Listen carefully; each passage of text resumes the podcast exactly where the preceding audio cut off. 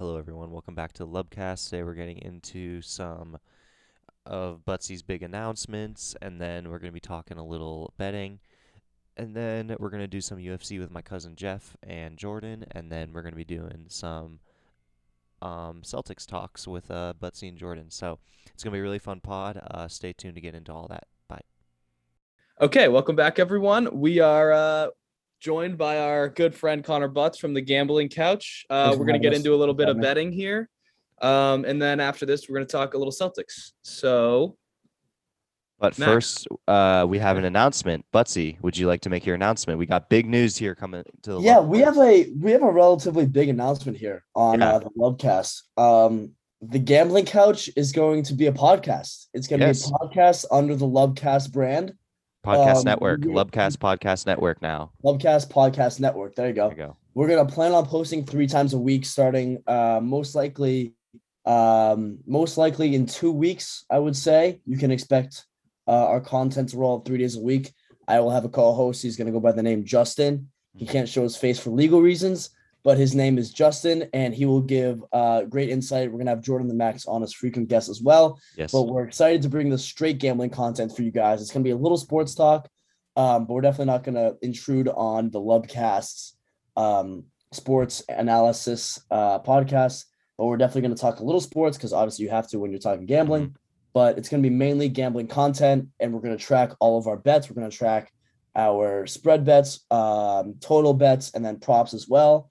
Our TikTok's gonna be a lot more active. We're gonna get back to the daily posts Mhm. um, and we're going to track everything that we do. And so you guys can follow us on this journey. And we're looking to take Lubcast Network to the to the top. Yeah. Um, yeah. Jordan, go ahead. Yeah, I was just going to say, super excited for that. Um, just to get to hear, you know, straight betting analysis is going to be good. Uh, hopefully, bring in a whole new group of people to the Lubcast network. So, it's going to be awesome. Yeah. Um. So I don't know if how many of you guys that listen um listen to the Bill Simmons podcast, but it's essentially the Ringer way of doing things. Um, they have one podcast feed, but it holds all their different podcasts. So. Excuse me. That's the exact same way that we're going to be doing that. We're gonna. It's still going to be under the Lubcast feed. Um. So any way that you listen to the Lubcast podcast, rather whether that's just googling us and listening to it on Google, which you can do for free, listening to us on Spotify or Amazon Music or iHeartRadio or Radio or Deezer. Um, any way that you listen to us, um, you can also listen to the to the Gambling Couch in that exact same way. Um, it's going to be one home for a bunch of different types of podcasts, and uh, keep your ears open because this is not the. There are a lot of people that are going to be that we're going to be giving uh, podcasts to. So uh, there's going to be a lot of different content. Not all of it's going to be sports related. Um, but there's going to be a lot of different podcast networks coming out of the Lubcast, so keep your uh, ears open for that. But I'm super excited to be doing this. Um, Buttsie's awesome. He's been friends with us for years, and uh, we know Stop that. it! Stop it! Stop it! and uh, we know how how good he is at losing money, so we figured we give him a podcast. hey, hey, hey, hey, hey, hey! no, uh, so let's Check so my let's get into it. Let's see 33 on action. There you go. So let, let, us get into it, boys. We actually, speaking of being good at losing money, we actually hit our family parlay. Let's fucking give ourselves a round Yeah. of applause All here, right, boys. so we went. Oh, wait, just to clarify, we went 2 0 and 1. So we pushed the total, by the way. If Yeah. anybody was watching that soccer game, it was the fucking. I mean, it. I know I'm, you know, these guys aren't into soccer. I'm kind of into soccer. Um, It's going to go down as one of the greatest soccer games of all time. It I'm was actually a literally. Chelsea fan. yeah, they were down. Um, Real Madrid was down. Uh, they needed two goals. They needed to score two goals uh, within the 90th minute in order to uh, force extra time. And this guy Rodrygo scored two goals in two minutes to force extra time. And then Benzema um, scored a penalty in extra time to lift Real Madrid over uh, Man City. It was one of the craziest games I've ever I've ever watched. Um, and I'm happy that double chance hit um my total pushed and then the Suns cashed the my Mets lean got slammed because they allowed seven runs in one inning but if you're just taking my picks you went 2-0 and 1 um so that's pretty damn good that's pretty damn good for you Uh, we'll start with the expert, why don't let's you see. start Max why don't you Okay, start? let's start with the expert, Max Lebelzik. For what? For the card? The card, yeah. what do you got what do you got what do you What like bets you. So I, I have a bunch of bets. Uh, this is actually a great card just in sports. Like we're blessed right now this time of the year. There's a bunch of stuff coming up. So Um, I got some stuff for Saturday and I got some stuff for Friday. So Friday, I'm really liking. Um, hold on. Yes, I like the win? Suns to win. Yeah, I like the Suns uh spread. I don't know what the number was that I got it at. I Plus believe I- one, plus one. Yeah, I got it at one. Um, the Suns are clearly a better team. I, you could actually even take them at an adjusted spread of even maybe I would take that at three or four. Um, they are they are clearly a better team than Dallas. I don't think what do you think taking this to Dallas does anything? Like I don't think so at all. I, I I'm willing to push this almost not quite I don't like I never t- like taking double digits, but I'm up I'm I'm willing to push it to even maybe 5. Like I really like the Suns in this game. I don't know why the numbers 1. Is there a key injury we're missing? No, not at all. Just Just Vegas being Vegas. just Dario Saric being out. You know, but he's been Like, out. He's don't- been out all. He's been out all year. So Yeah, so I We'll don't see. understand. I guess yeah, I really I'm trying to find like what what would make it I don't see any reason why just this yeah, like Jordan said, it's just Vegas being Vegas. Um, you know, you see the same thing in the Heat game too, and not to Yeah. cut you off of your full card, Max, but No. I mean, how do you not take the Heat minus three with Embiid out? The Yeah. Sixers have clearly shown that they can't score without Embiid. Um, it just makes no sense. These lines are really confusing to me. Um, but the thing is, I wouldn't be surprised if both of these favorites cashed or both of uh, yeah. uh, the Heat and the Suns cash, but I also wouldn't be shocked if both of the other sides cash because Vegas just wants to set up the lines um, for the favorites to lose. They always do that. Um, Yeah. And the Vegas always wins, as we know. But I mean, if you're looking at this from a basketball perspective, um, from an analytics perspective, you have to take the Heat minus three and then the Suns plus one or Suns money line or adjusted, however you want to take it. Yeah. So I I are you more do you look at Vegas more or do you look at uh like NBA? I look NBA at I look at Vegas more, and uh, Jordan's actually really introduced me to um, Jordan and Justin as well, my co-hosts for the for the podcast. Have really introduced me to looking at the money distribution. Um, the money distribution is a massive part, is a massive indicator of um, what happens because the sharps, uh, when the lines open, the sharps run their models and then they hammer the line immediately if they see a discrepancy. So if you see a lot, if you see something has say 80% of the money's on one team, but 70% of the public's on the other team, the wise bet according to Vegas and playing the lines would be betting uh, back in the sharps, even though it's not the public favorite. I see. Yeah, so I want to talk a little bit about that. So, uh, just to clarify, usually from a betting perspective, if there's a lot of money on one side and a lot of public uh, bets on the other side, you want to ride with where the money is because that would mean that's where the the professional bettors put their money. So, not to pick on Max, but this Phoenix Dallas game, if you look at this uh, money distribution, uh, you have 64% of the public on the Suns. The line opened at minus one and it's now a pick 'em, uh, which is called reverse line movement. So when the line moves uh, the opposite way you would expect based on public bets, um, that's reverse line movement. And from a betting perspective, you should take Dallas. Which sounds dumb because uh, obviously from a basketball perspective, Phoenix Phoenix has looked like the much more dominant team. Um, but yeah, like Buttsie said, when you're when you're trying to make bets and do it from a, a betting perspective and not just you know how you think that an NBA game is going to go, you have to look a lot more at what Vegas is doing. So uh, I would I would put money on Dallas in that spot, even though it just it's so scary, obviously. But uh, yeah, I would um I would fade Phoenix there. Um, Yeah. from a betting standpoint. I agree. It's tough to confidently put money in money on Dallas when they just played the way they did. Although Luka had it in a like in in a ridiculous end to the second quarter, um, and gave them the lead at half. Um, what I saw like really interesting about that game was Jason Kidd rolled over. He went belly up with like five minutes left. He Mm, put Yeah. it in the end of the bench when they were down 17 with five minutes left. I thought that was threw me in the game. um, I really I, I didn't understand that move. Um, you want you want your coach um, and you want your players to fight until the end. And I don't really feel like Jason Kidd's preaching that message. I think he's preaching um, the fact that I think he thinks the series is over, and uh, I think the fact that the Suns just kind of rolled over them, even with their bench unit in. I think that the Suns are uh, the play, even though the public's all over it. I still like the Suns in this game. Yeah, see, I um just the last final thoughts on this topic. Um, I personally am. I know that I'm a. Uh, I bet with my heart for sure more than like what the Vegas odds do, and that's just a different style of betting. Um, I've had success doing it that way as well, but you it's the bets are more few and far between. Uh, so yeah, i- it's just it's uh I I think like betting numbers seems to work better though. So I definitely maybe you guys will sway me to bet that, but I just think like I don't I don't care I don't really care what Vegas says uh or what the public is on in this. Like I know the Phoenix Suns are a better basketball team and I'm gonna put my money on them. I agree. I'll just say before we move on from this game, uh, I said I would put money on Dallas. Uh, I actually am not going to touch this game with a 10 foot pole. I think this is just uh, it based on what Vegas is doing and seeing how the games have played out. I, I just don't feel safe betting either side, so I'm not touching that game. both yeah both games are straight rat lines um they're both like why like you know the they seem really obvious to the public. They're like why the hell would you not take the suns? Why the hell would you not take the heat? They're yeah, they're complete traps. they're complete traps. Um but you know they're the games where the traps catch the prey and the mavericks and sixers are both going to win by like 10 or the suns and the heat are going to both go in. You're going to feel like a fucking idiot saying why the fuck didn't i bet these teams? Um so moving on to my full card for tomorrow.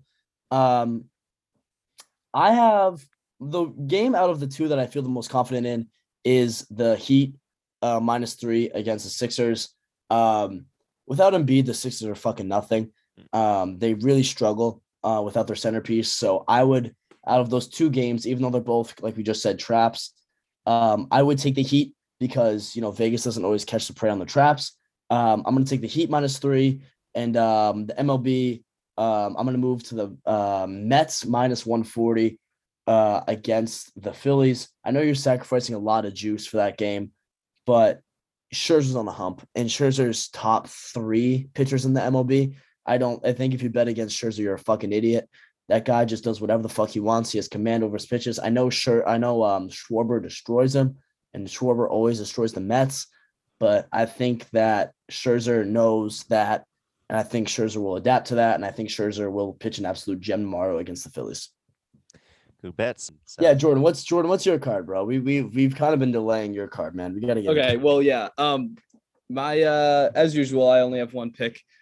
Uh, it's a player prop. Uh, as you guys know, if you listen to our last podcast, I took Harden's under because he's a bum and I hate him, and Whoa, he was whoa, on my whoa, whoa. followers list and all that, and I know he sucks. Some Uh, hard. but but I'm taking a stinky play here. It's Ew. dirty. Oh, I'm, it's I already dirty. It's smell it. I really can smell it from through the computer. we got a lot Uh, of he's gas.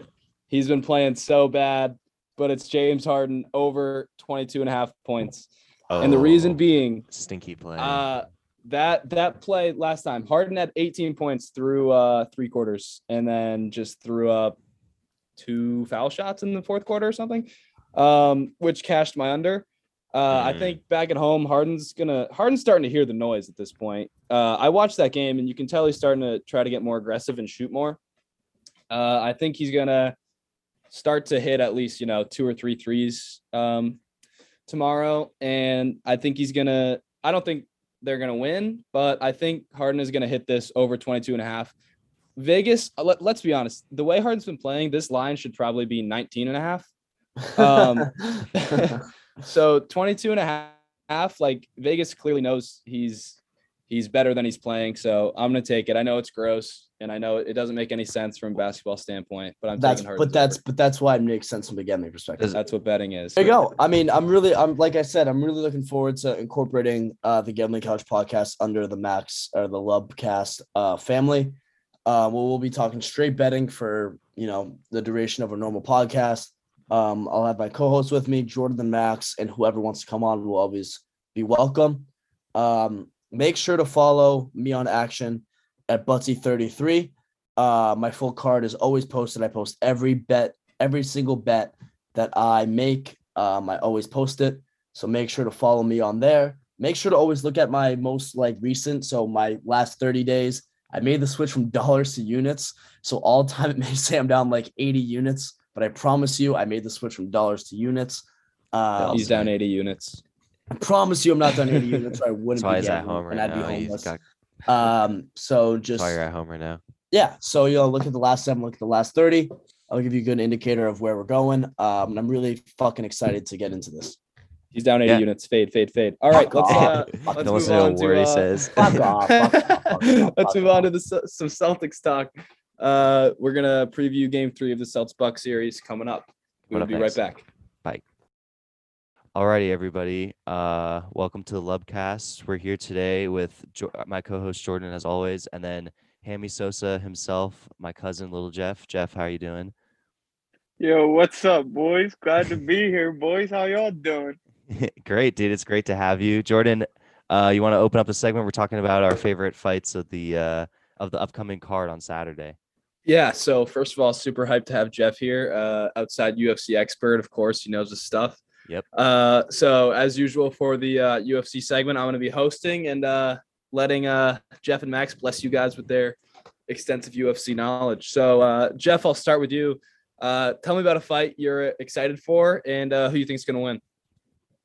Um, I'm honestly super excited for Tony versus uh what you call it, Michael Chandler now. Just the craziness already in the pre-show and the weigh-ins, it's looking great, honestly. Yeah, no. Uh, Chandler, just for you guys that don't know, uh, he's coming off a loss to uh, Gaethje, uh, right? And um, that was Yeah. a he, he that was a crazy brawl. Um, I don't know if you saw that Yeah. fight, Jordan, but they just reposted on YouTube. It was crazy. They they went in on each other. Gaethje and uh, Chandler are warriors. They both have really heavy hands. They're both um, brawlers at heart, and they beat the shit out of each other. And uh, uh, Chandler ended up having to go to the hospital after the fight. It was a crazy fight. So, um, Jeff, tell us a little bit about uh, Ferg- T- Tony Ferguson's like fighting style and stuff. How would you describe that? I know it's Fucking. El Cucuy. yeah, Absolute El Cucuy. he's crazy, dude. He's he what does- he is. he does. He's a yeah. nut. Yeah. So Jeff, do you uh do you have uh Chandler or Tony winning that one? I have Chandler. How Okay. come? I think it's Yeah. surely Chandler, but you never know with Tony. He might pull some sh- crazy shit out and turn back the clocks, but this could very well be Tony's last too, Yes. or at least the beginning of the end. Yeah. Um. How come? How come? Do you think it's his last couple of fights? Uh. For those of you who don't know, Tony Ferguson also lost to Gaethje recently. Um. Some might argue that that kind of changed um his not his like style, but his trajectory of his career. He's an older fighter. He's um. We've talked about him before in the Lubcast. He's absolutely uh just a crazy fighter. He's um. He's he fights like switch. He switches stances while throwing attacks. So like he'll throw a jab in southpaw and switch to orthodox mid jab while throwing like a leg kick as well. He's completely ridiculous. Um, so his last fight history, he took he lost to uh, B Dariush on, on a unanimous decision. He lost to Oliveira um, on a unanimous decision, and then he lost to Gaethje on a on a KO. And none of those fights were easy. Uh, the Oliveira one, he got touched up really bad, and the Gaethje one, he got really touched up bad. So um, I can see why you're taking Chandler in this fight. Chandler's young and he's in the relative prime of his career, and Ferguson's uh, starting the decline. He's taken a lot of punishment over his career. He's had an awesome career, but I think um, I just like I like Chandler in this fight. Yeah, so Jeff, talk to me about Chandler a little bit. Is he uh is he more of a, a striker, a wrestler, grappler? What's he like? He is more of a striker, but he's very. It's very weird with him. He's like almost like a Jon Jones packed in a tiny little 155 body. It's nuts. The crazy mixture of strikes and the he's actually super strong with the wrestling, just like Jon. Mm. But the crazy amount of unorthodox strikes that he throws and flying knees, and it's just like a small Jon Jones almost. yeah, Interesting. That that sounds pretty amazing.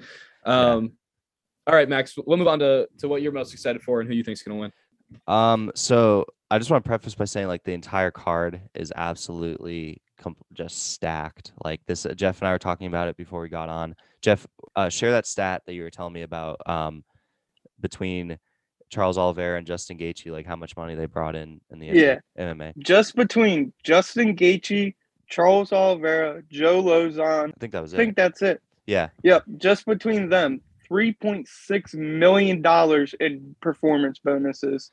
yeah. So if you, those of you don't know, if you win um the the fight of the night, it's called um that's a performance bonus, and if or and you can win different amounts um of money on top of like your sign in bonus uh, for having a good fight. So that means that those guys have pr- brought in three million dollars of extra incentives of signing bonuses, which are usually not huge bonuses. Those are not like a million dollars. Yeah, like- 50 G's each. Yes, exactly. So they they consistently get it done and have consistently good fights as uh which is what we're talking about how like this card is very stacked. Like that just kind of goes to show you that. Um as for my like one fight I'm really looking forward to, it's got to be the Oliveira Gaethje fight. Like I just it's Yeah. it's it's a crazy it's um Charles Oliveira is a uh he's the champion right now so this is a championship title fight for the lightweight title. Um Oliveira comes in at 5'10 155 uh Gaethje's 5'11 155 Oliveira has the reach advantage. He's got a four, 74 inch reach and he's got 4 inches on Gaethje's 70 inch reach. They both fight orthodox and Gaethje has absolute cannons for hands. He beats the shit out of guys. He yeah, Yeah. he he's got some heavy Gaethje hands on is a dog. He is. He's a he's got some hands on him. He he's a brawler. He's not gonna he's um he can he can take it to the ground a little bit, but but Oliveira has the tight um by far he's got the much better ground game. Um Oliveira can also stand and trade though, and he cannot be messed with. Uh Jeff, who did you have winning in this fight? I keep flip flopping Yeah. back and forth, back and forth. I think I'm thinking Gaethje now. Yeah. How come? What's what's making you think Gaethje right now? I I just don't think Oliveira is going to be able to take him down, and I think that's the only way Oliveira is going to win. And they keep talking about how they're going to stand up and trade. Yeah. I think J- Justin's winning that ten times out of ten. Yeah, so that's the key thing. Um, they've been talking about how they're going to stand in the pocket and trade with each other and have it as a uh, as a um, uh, a boxing match first. And if that's the case, I would hop on. Right now, I'm seeing uh, um, Gaethje as the plus 145 underdog. I would totally hop on to that because um, if they're going to stand and trade, like Jeff said, that's completely Gaethje's game. And uh, Oliveira's got heavy hands, but they're nothing like Gaethje's. Gaethje's yeah, you I highly urge you guys to go watch him fight. He puts people that have never been knocked out before on the canvas. He gets it done. He has heavy So Max, hands. Max, I know you've talked about before saying Gaethje's uh, one of your favorite fighters. Yes. Um, you have him winning. I, I, um well, what do you mean but uh, like from an, a betting scenario or like who do I think like in yeah, a- who you think's from, gonna like, win? so not betting like or like just from like a No, not practical betting. not betting Not betting, just who's gonna win the fight. Well, if they do this stand and trade thing that they're talking about, it's going to be Gaethje because Yeah. Gaethje's better at that. But if they don't, um, which I mean, like I can't imagine if Oliveira's getting his ass beat, he's going to be too proud to let take not take it to the ground. Like he's going to take it to the ground. That's what any good fighter Yeah. would do. So yeah, so in that case, I would say uh, Oliveira has the advantage. He's a more overall uh, better put together fighter because he's elite on the ground. So I would say from that Yeah. uh, scenario, I would I would think Oliveira has more options to end the fight with Gaethje, but um, I'm gonna put my money on Gaethje. Jeff, what are your thoughts on what are your thoughts on that? Yeah, I I'm not touching it with eighty foot pole with betting. Yeah. Only thing I'm betting is it's not going the distance. I'll tell you that. that's a very good bet. That's I another will good bet. take that Yeah, that's a hundred times. But anything else, I am not touching. Yeah. All right, so I have a question for both of you guys. So, uh, I watched the Oliveira versus Poirier fight, which happened a couple months ago. Um, ended with Oliveira like basically jumping Took on him back. and submitting him. Yeah, jumped Yeah. on his back. Um, and Poirier is known more as a striker too. Is that right? Uh, yeah, he's Yeah. he can he can yeah he's like Okay, that's yeah, so- butter. Yeah, Yeah. What? Uh, how how does that fight compare to this one? it's uh uh Gaethje's striking is here. Oliver or uh Poirier's is here. Uh, uh, Gaethje's everywhere everywhere else in the. Let's put it this way: it's like Ngannou. Yeah, it's like Yeah. Ngannou, and then like right underneath for his weight, because like Ngannou's a mammoth, but for his weight, Gaethje's up there. He hits like a har- heavyweight. Got it. Okay. Yeah, and Gaethje's wrestling is much better. Gaethje's an actual collegiate Yeah. wrestler, Yes. Yes. Got. Uh, but we- I- he hates wrestling. Yes, and Oliveira. So Oli- Oliveira's from like the slums of Brazil, um, yep, the favelas or whatever, and yep, that's that produces like top tier. That's where like the home of like we're gonna talk about another guy, Mauricio Shogun Rua, and he's Mhm. like he can trace his lineage back to the guys that created uh, Brazilian Jiu Jitsu. So like th- this is like the heart of Brazilian jiu-jitsu company of country Brazilian jiu-jitsu country. That's where um Charles Oliveira is from. So he this guy had to like fight to survive. So like this is going to be there's going to be blood there's going to be guts this is going to be like if you're someone who likes mma this is going to be a fight like if this if this is like the first fight you ever watch this is a good first fight to ever watch just put it that way um yeah uh so jeff what's your next favorite fight Um, other than Justin Oliveira, because yeah that's an absolute yeah mammoth of a fight. They're a both banger. absolute dogs. yeah we're lucky to get that Um, I'm honestly,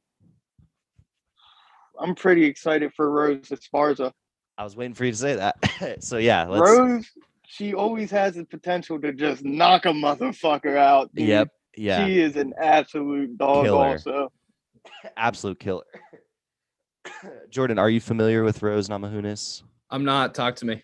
Okay, so she's uh, Lithuanian, but she's from Milwaukee, uh, Wisconsin. There's like a heavy concentration of Lithuanians there, so Okay. you're gonna have a lot of people with crazy names. I think Stipe Miocic is from the area, but he's he's in he fights out of America. So Rose fights out of the U.S. She's arguably pound for pound. What what would you say, Jeff? Pound pound for pound, best f- female fighter right now, maybe. Because yeah, possibly, Yeah. maybe just under Valentina. Valentina's Yeah. so good. Yes. Uh. So yeah, she's that's uh she's Russian, right? Svechnik Valent. What's her last name? Yep, uh, she is Kyrgyz from Kyrgyzstan. Kyrgyzstan. Yeah, yeah. Valentina. Yeah, she's she's got she's of the- Valentina Shevchenko. Shevchenko. Yeah, yeah. She's got like the the AK forty seven tattoo. Right? Yep, Yeah. the she's bullet. yeah she's a killer too. a Um. spy.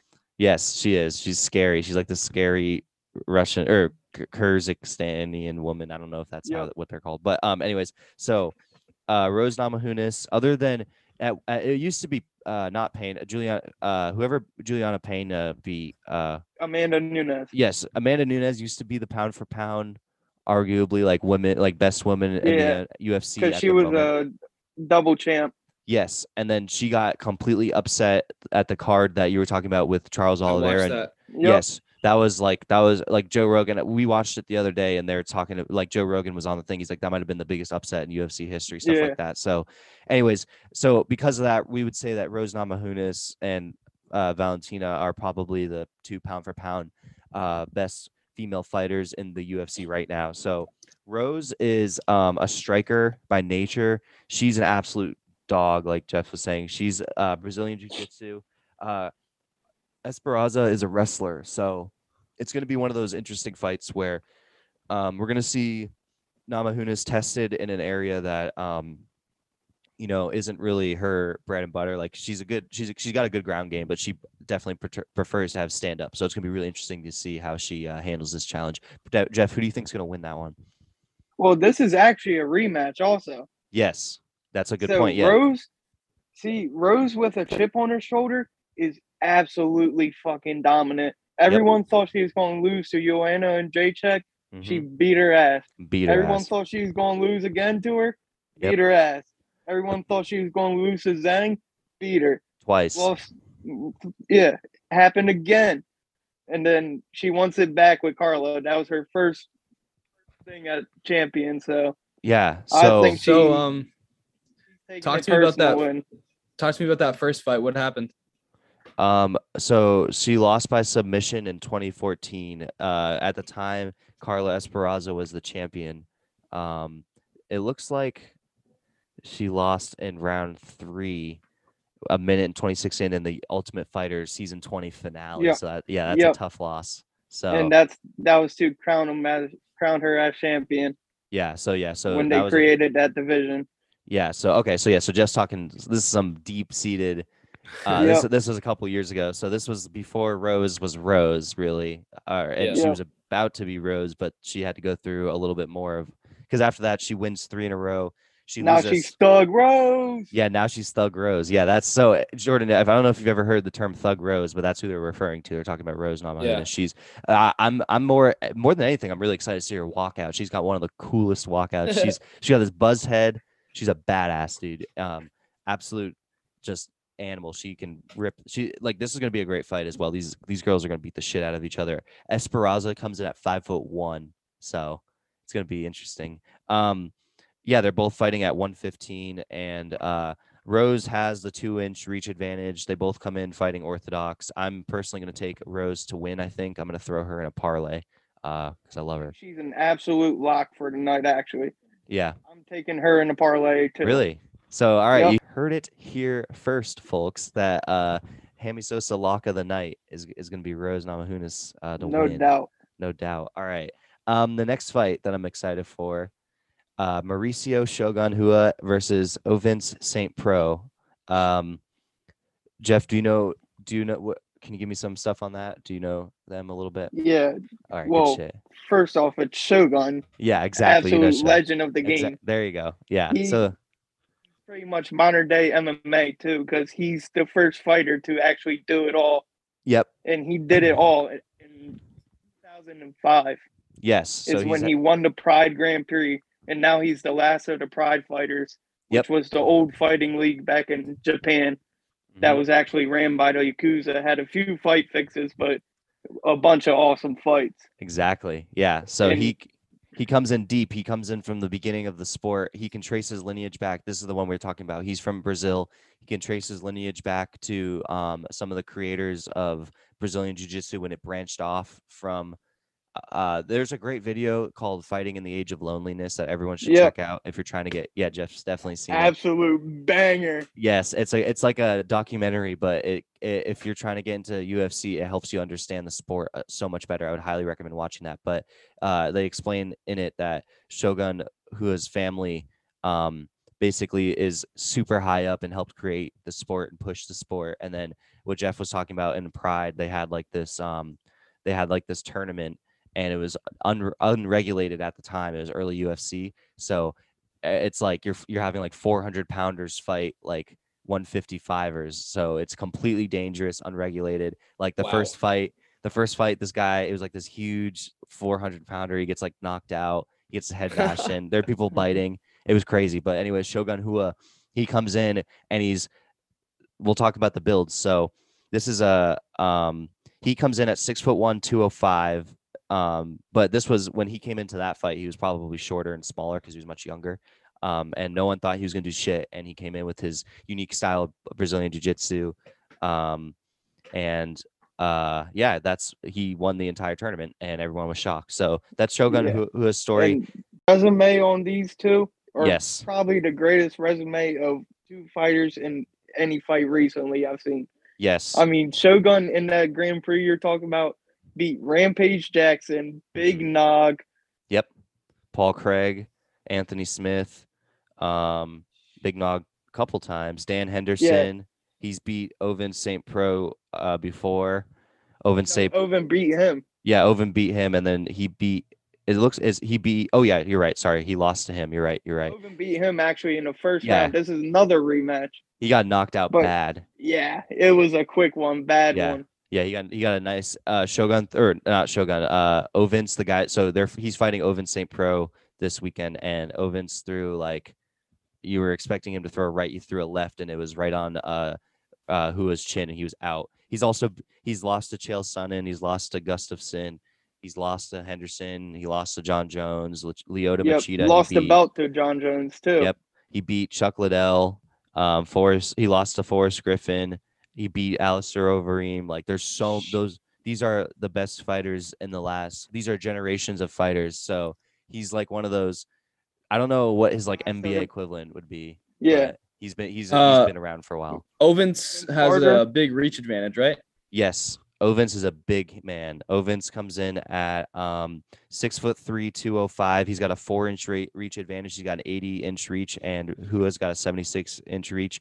Uh uh St. Preux fights south, and his he's a much better ground specialist. Not better, but like these guys are absolute legends in their own capacity. So it's gonna be like there's like not you can't get any smarter tactically than Shogun Rua. Like he's literally created this brand of MMA that he's fighting. Like his family created it. yeah. So it's like in his like you can't be more perfect at it. So um that's why it's really interesting. St. Preux, like we said, he has that history where he knocked out um Rua, so we know it's possible. Who is older.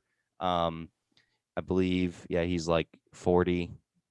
Um and he comes in as the underdog. I'm gonna take. I'm definitely taking Ovin St. Preux in this one. Like, uh, he he's fighting out of Knoxville, where I'm staying right now. Um, he he's a great like he has great transitional ground defense where he like sweeps your legs, and he also has like three Von Flue chokes, which are like really hard Yeah. to do in the in Yeah. the UFC. Like, I think he might have the most in the history. Like he he go. It's hard to explain. You never you don't realize you're choking the guy out. Yeah. Like you don't see it. It looks like he's hugging him like this, and then the guy just passes. While they're out. going for like a guillotine too. Yeah. So to put in, yeah. So to put in this perspective, like Saint Preux will have his neck be guillotined, and you're like, this guy's losing, and then the next minute he'll stand up, and the guy that was guillotining him will be passed out cold, and it's a Von Flue choke that he does. That's like ridiculous. So Saint Preux just is right now in his career, uh, probably has the upper hand in against Shogun. So I'm definitely taking Yeah. Preux. And it's going to be another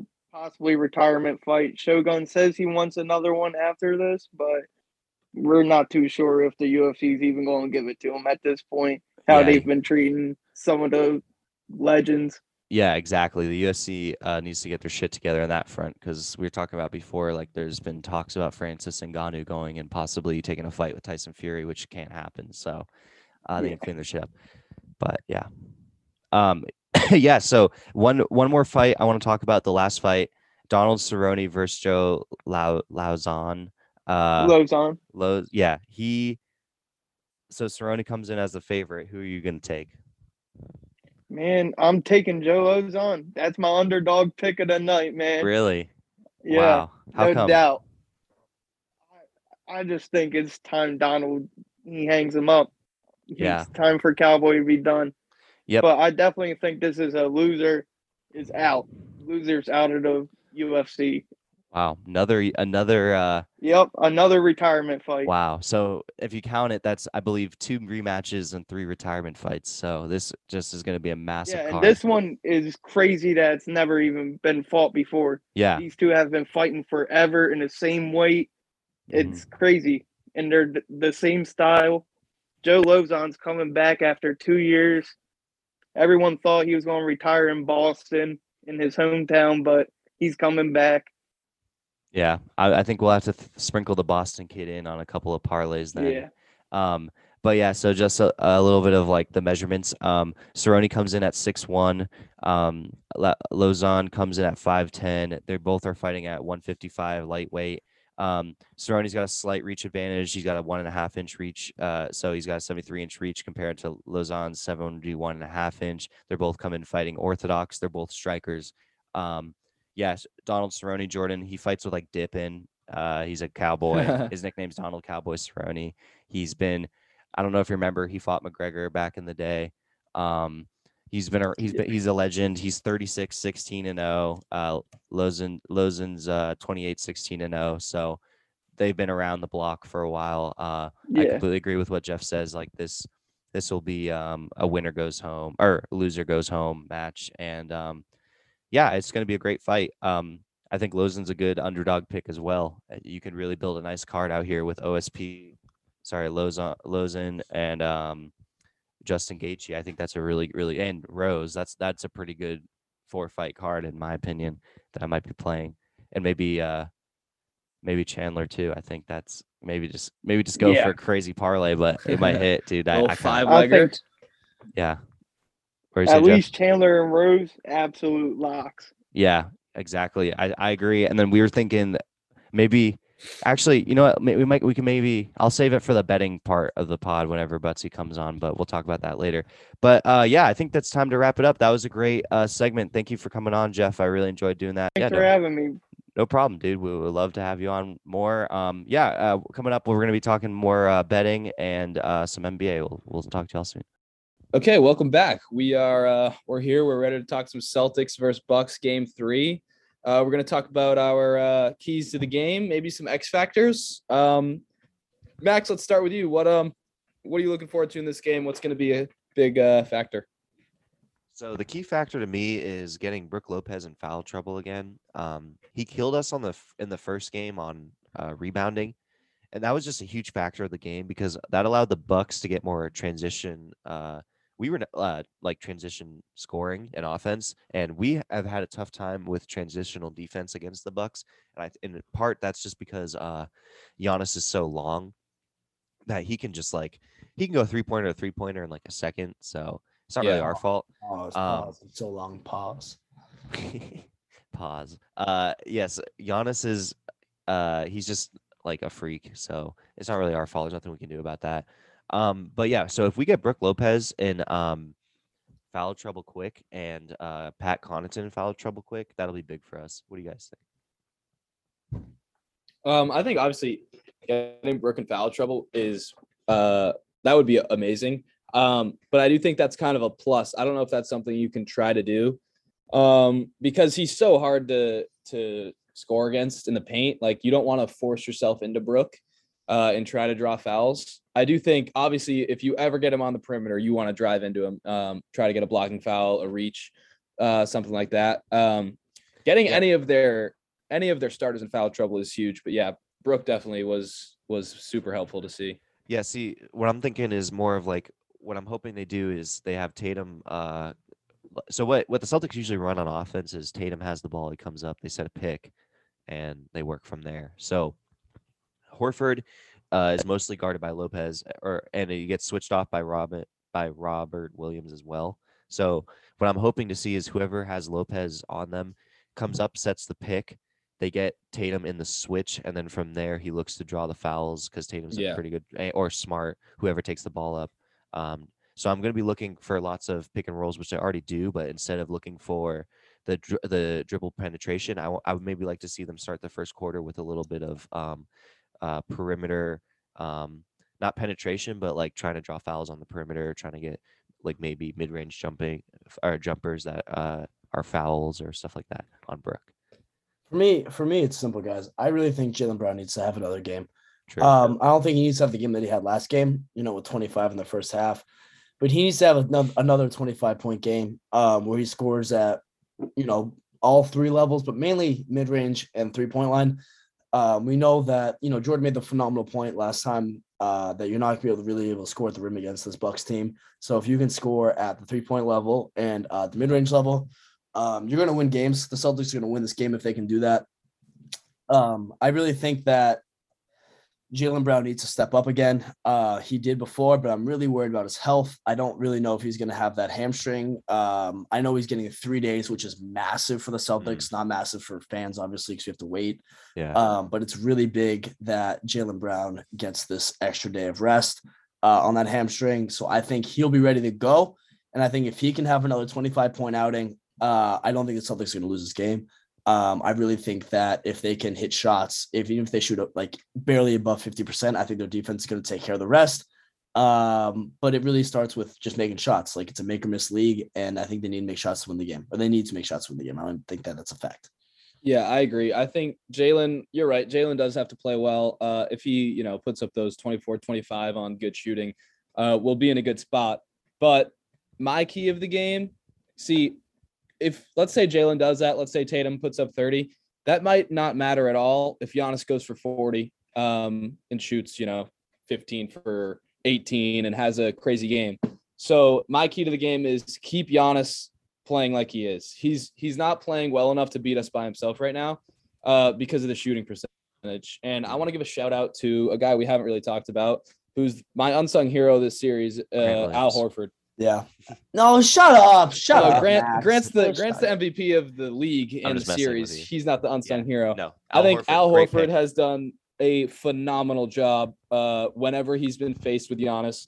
Whenever Giannis goes to the rim, Al makes it really tough Mhm. for him. Uh, he's he's been able to move him off his spot a little bit. Turning obviously you're never gonna- tipper. You're never gonna shut down Giannis, but Al really has seemed to bother him uh, with his length and size. And I think if we can keep Giannis shooting um, below 43, 44%, I think we're gonna be in a really good spot. Yeah, good pick. Um, I think uh, I don't know. I don't know if it's like sustainable, especially because he's going back to Milwaukee. That uh, Giannis is going to be continuously this bad. I mean, it's not like he's being horrible, but just bad, or not even bad. He's still like, Percentage wise. yeah.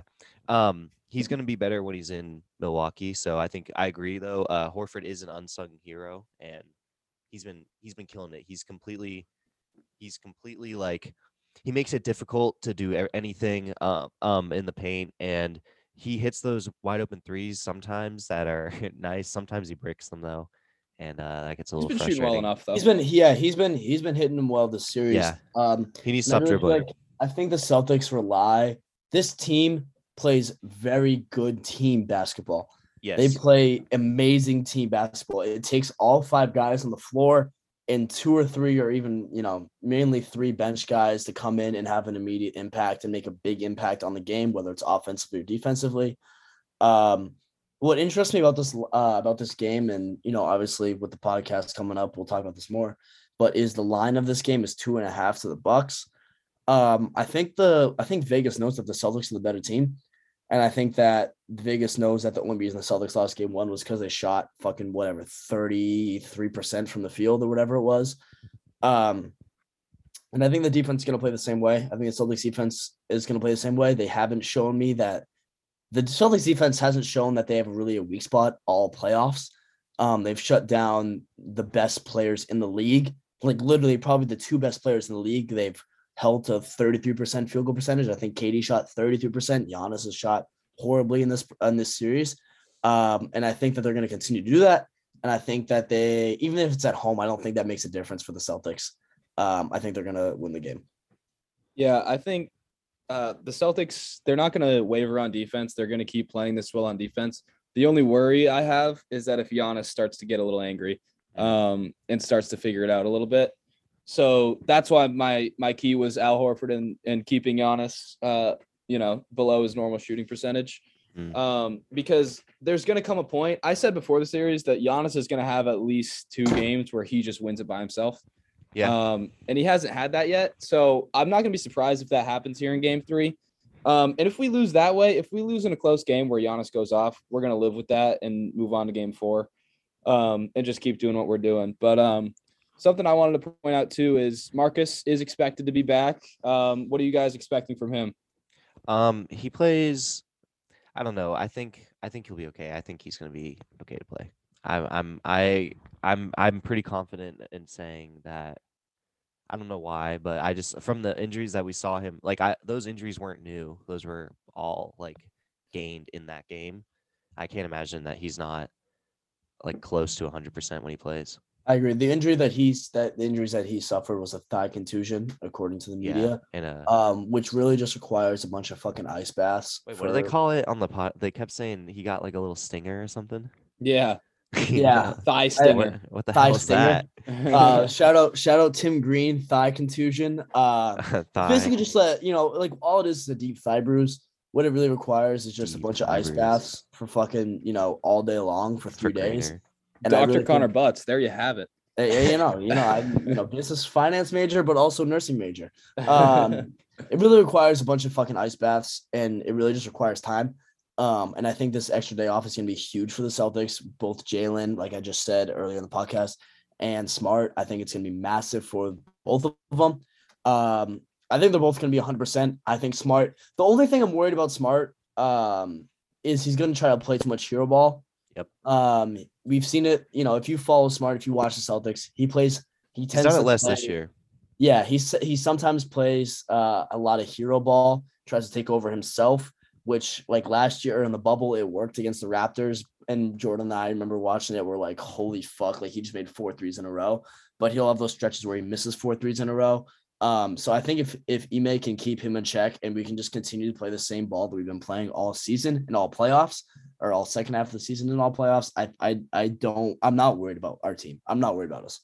Yeah, Yeah. you mentioned the um the extra days off, uh, and how that's going to help Marcus and Jaylen. I'm really hoping that it helps Ime see how bad Derrick White is, um, and maybe and maybe see uh maybe for Derrick White to see, oh wow, I really can't shoot. Maybe I shouldn't do that. Um, that's what I'm hoping. see he and- has more people on his team? Like I don't. People, the thing is, people fly at him too. He he jump, he like he shoots the ball and people are flying out at him. It's a fucking up fake and they're gone. I know it sounds like like a fucking 50 year old, but it's an up fake and people are gone and it's and he can create from there. I Settle think I know Elmo. Max. I know Max likes to defend him, uh, and I'm Love. picking on him. I'm being sarcastic somewhat, but I do. I really think uh, It doesn't show has up in the box score, Jordan, when he does.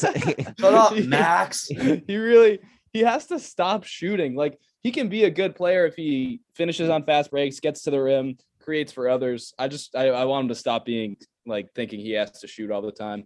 Uh, Yeah. when he like it's annoying. But um, anyways, yeah, I think Marcus Hauser is gonna. there. Sprinkle think- a little Sam Hey, Hauser. Sam Hauser might put this Celtics team over the top. I don't know. I don't know what the Bucks would be- Hidden gem. would try to do. Uh, but yeah, I think Marcus is gonna give us a big boost uh, in terms of playmaking.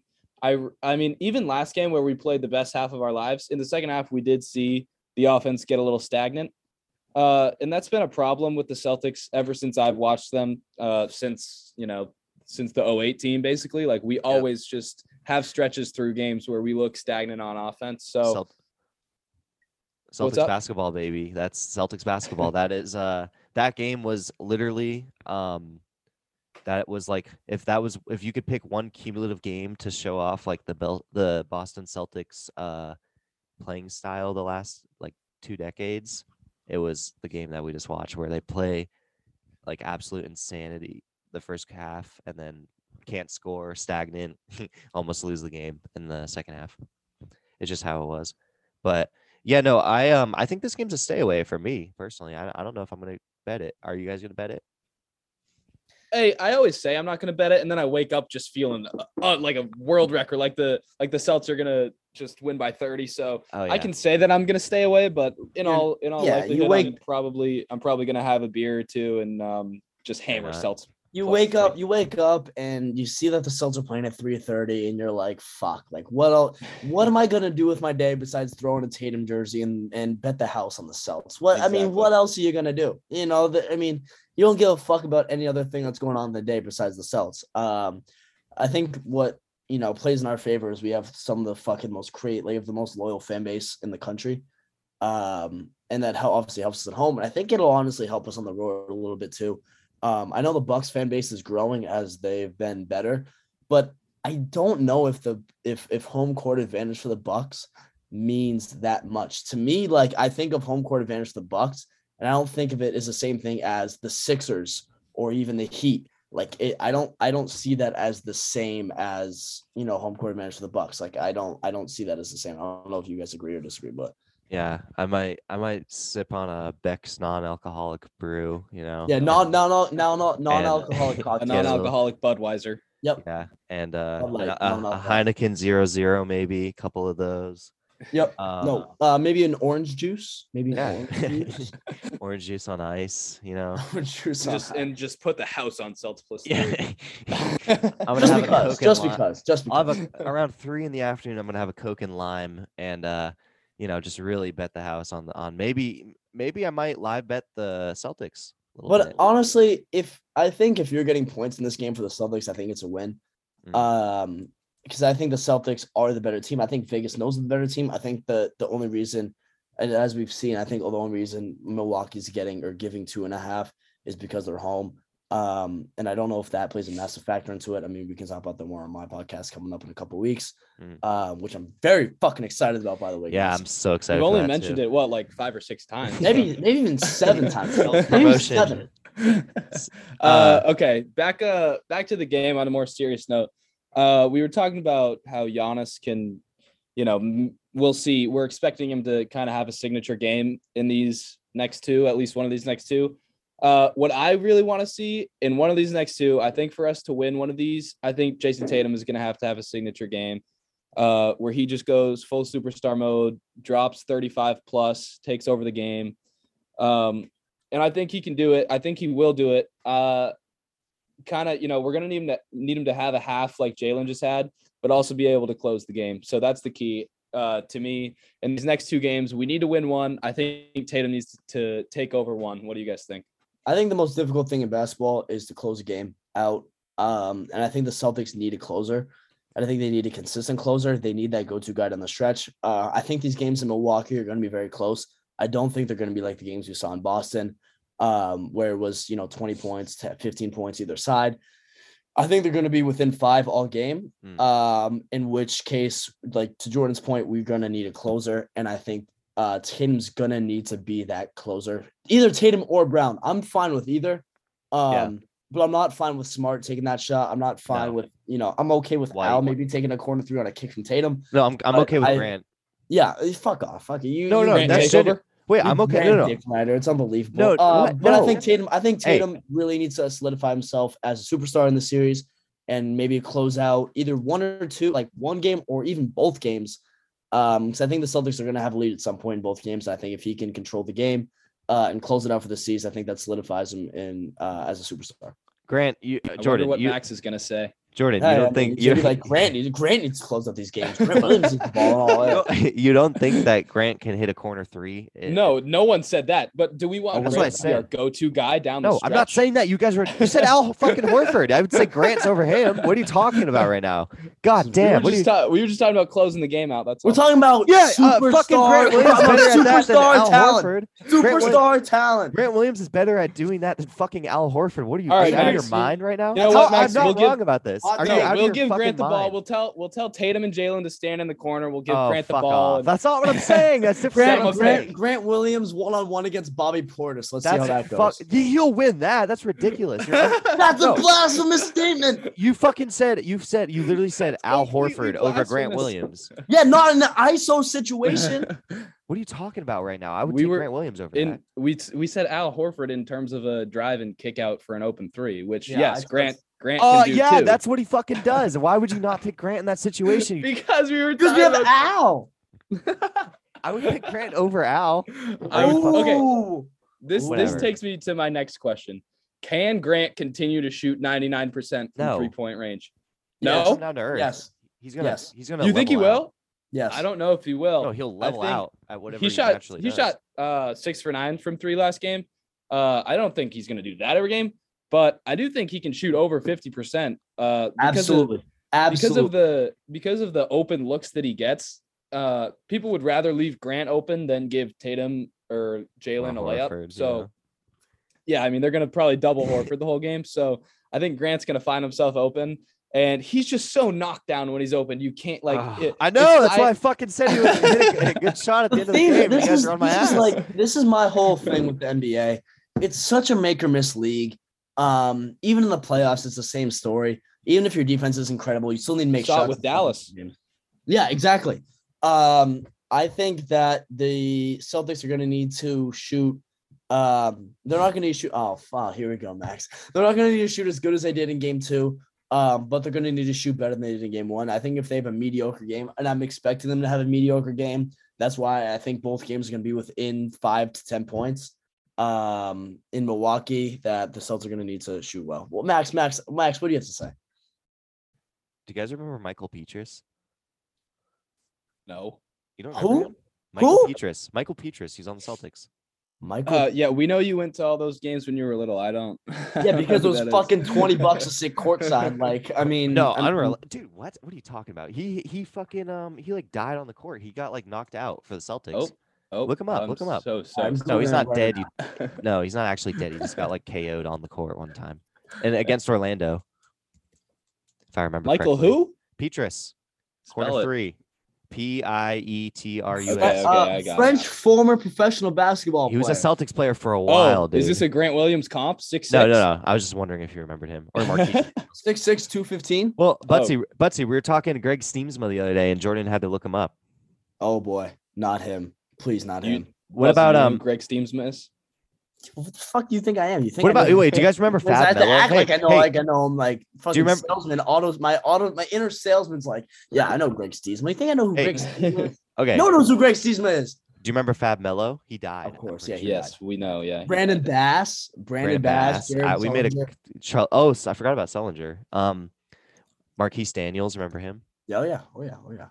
Bring it back. yeah. Uh, well, I guess this is how we're gonna end this pod. Um, happy Cinco de Mayo, everyone. Yeah. Congratulations. Honestly, Buttsie, I real talk. Uh, congratulations uh, to you. Like, I'm so proud of you. This is gonna be awesome. I can't wait to see what you do with it. Thank. Um, Uh, hopefully we uh end the week up a little bit uh gambling this week. Yeah. Make sure to follow me on Action Butsy33 to stay tuned. That is going to fund the podcast. So make sure you stay tuned for that. Um, we're gonna be looking to roll out episodes uh probably three times a week. Um, because it's really not uh Jordan is currently up a million dollars. And which Buttsie's is- down to 80 units, so that I'm down to podcast 80 is gonna be gone. We know he's down to 80 units. It's blasphemy, blasphemy. So this podcast will not be out for a long. Look at look at Yeah, we're last. I'm be telling waiting. you guys. Look at last thirty. Look at last seven. Look at yesterday. Look at today. Um, we're all in the green. We're going up, up, up, up. The only way to go is up. Stu Feiner. Stu Feiner. Um, if you guys don't know who Stu crap. Feiner is, Google him. He's an amazing human. Um, that is my role model. We are going to the top. We're taking this to the top. All right. Well, Buttsie has a new pod coming out, so if you want to hear that mess, uh, uh come here to the Lubcast. Um, but yeah, thank you all for listening. Um, Oh, oh, Jordan, I just wanted to I just wanted to make it clear if anyone missed it. Connor Butts has a new podcast coming out. Yeah. All right. it's called the Gambling Couch. All right. I just wanted to make that clear if anyone didn't hear. TikTok, Yes. TikTok at the gambling couch, all one word right now. We are going to post daily uh free picks. Um, and our full cards will be on action, Buttsie33 on action. Uh, for our full cards, I post every single pick that I uh take on action. So make sure to follow that. and that is on action. all right. It's on we'll we it was action, y'all. right? Action. That's correct. Buttsie33 Fully on Cinco de. Mayo, Todos. Uh, I don't know where the I don't know the rest of it. Let's make cut, some cut. money. Goodbye, everybody.